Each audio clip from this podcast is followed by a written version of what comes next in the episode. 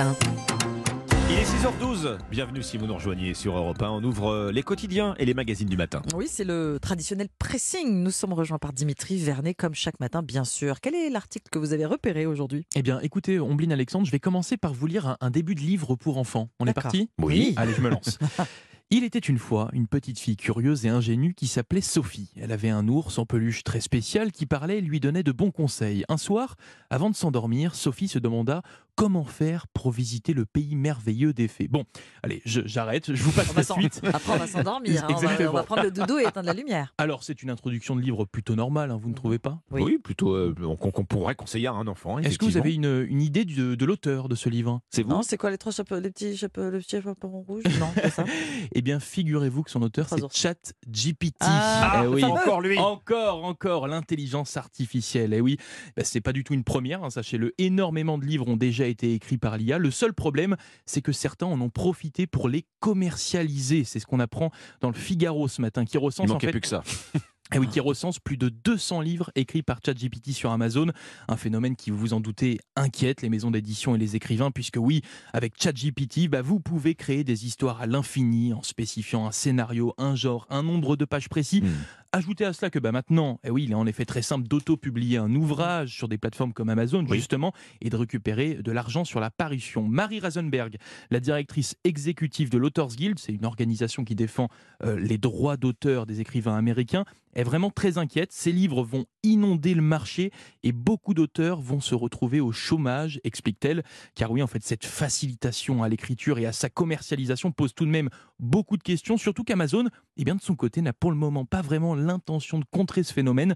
Dans un communiqué, ils ont seulement rappelé que les livres vendus sur leur boutique devaient respecter la charte des droits d'auteur. Un point, c'est tout. Ambiance.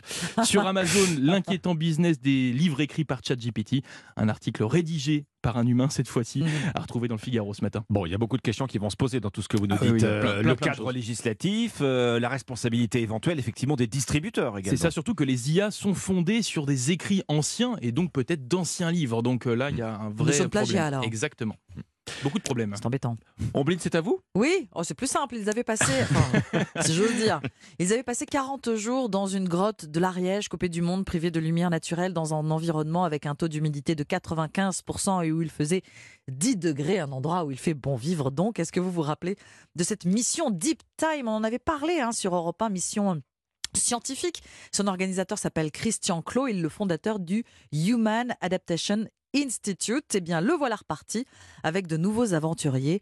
Nouvelle mission, le projet s'appelle cette fois Deep Climate. 20 volontaires, 20 climatonautes prêts à vivre euh, sous une chaleur dépassant les 40 Climatonautes. degrés, euh, climatonautes, Je ne sais pas. 40 degrés de chaleur, puis dans un froid polaire à moins 40 degrés. Alors ils Choc ont, dé- thermique, hein. ils ont déjà pris le coup de chaud, Ah oui, d'ailleurs, oui. et les 100% de taux d'humidité, euh, puisque le voyage dans la forêt équatoriale guyanaise s'est terminé il y a un mois. Ils étaient partis euh, début décembre et les voilà donc à nouveau sur la route, nous apprend aujourd'hui en France, euh, pour la seconde phase de la mission Deep Climate, cap vers la Laponie norvégienne. 40 jours toujours, dans le froid et la neige. Alors avant de partir, ils ont euh, passé toutes sortes d'examens. Ils seront euh, sur place à nouveau, évidemment très très surveillés, ces aventuriers. L'objectif Mm. de Deep Climate est, je cite Christian Clot, d'étudier comment des personnes lambda réagissent au quotidien et à des conditions climatiques extrêmes. Il, agite, il ajoute conditions euh, que nous pourrons vivre dans le futur. Bah, C'est encourageant, hein moins 40, Ben plus oui, 40. Mm.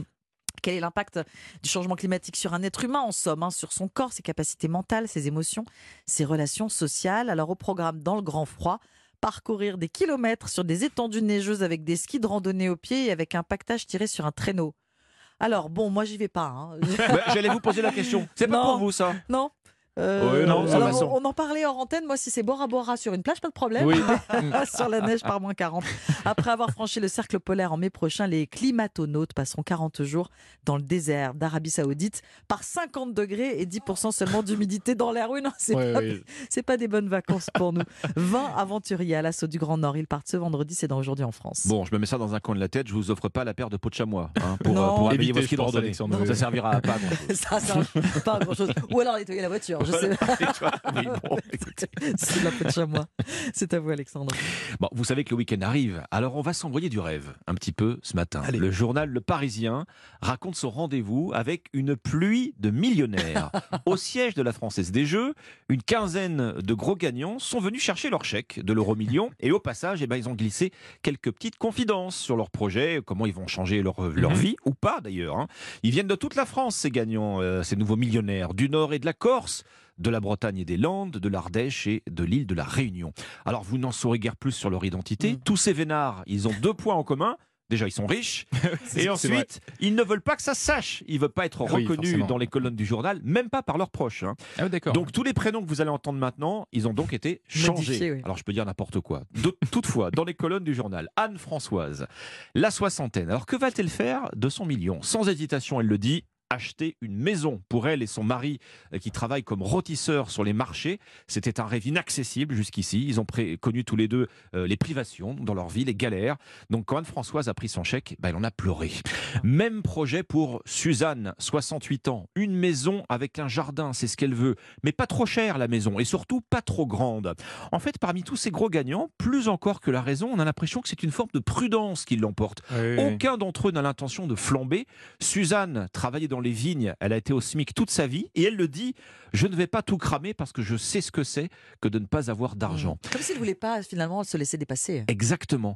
Hamid, lui aussi, vendeur de textiles. Alors lui, il a le sourire par contre. Il le dit, Ah. il va enfin pouvoir euh, dormir tranquillement avec son jackpot. Hamid, il va pouvoir rembourser les trois crédits immobiliers qu'il Ah avait oui, sur le dos. Et puis il y a Raoul, avec sa femme. Il va réaliser, Raoul, son rêve le plus fou. Vous savez quoi? Ah non, Installer des panneaux solaires sur sa Ah. maison. D'accord. Pourquoi faire? Éco-responsable en plus. faire? Il vous le répond avec une, une, une, une, euh, comment dire, une innocence candeur, désarmante, voilà, pour faire des économies, pardi. des gros gagnants. C'est magique, c'est dans le Parisien. C'est-à-dire dans le Parisien. Ah, c'est un régal. Merci beaucoup, Alexandre. Merci, Dimitri. C'était le pressing. Très bon vendredi matin. Le film culte Le fabuleux destin d'Amélie Poulain sera dans la partition.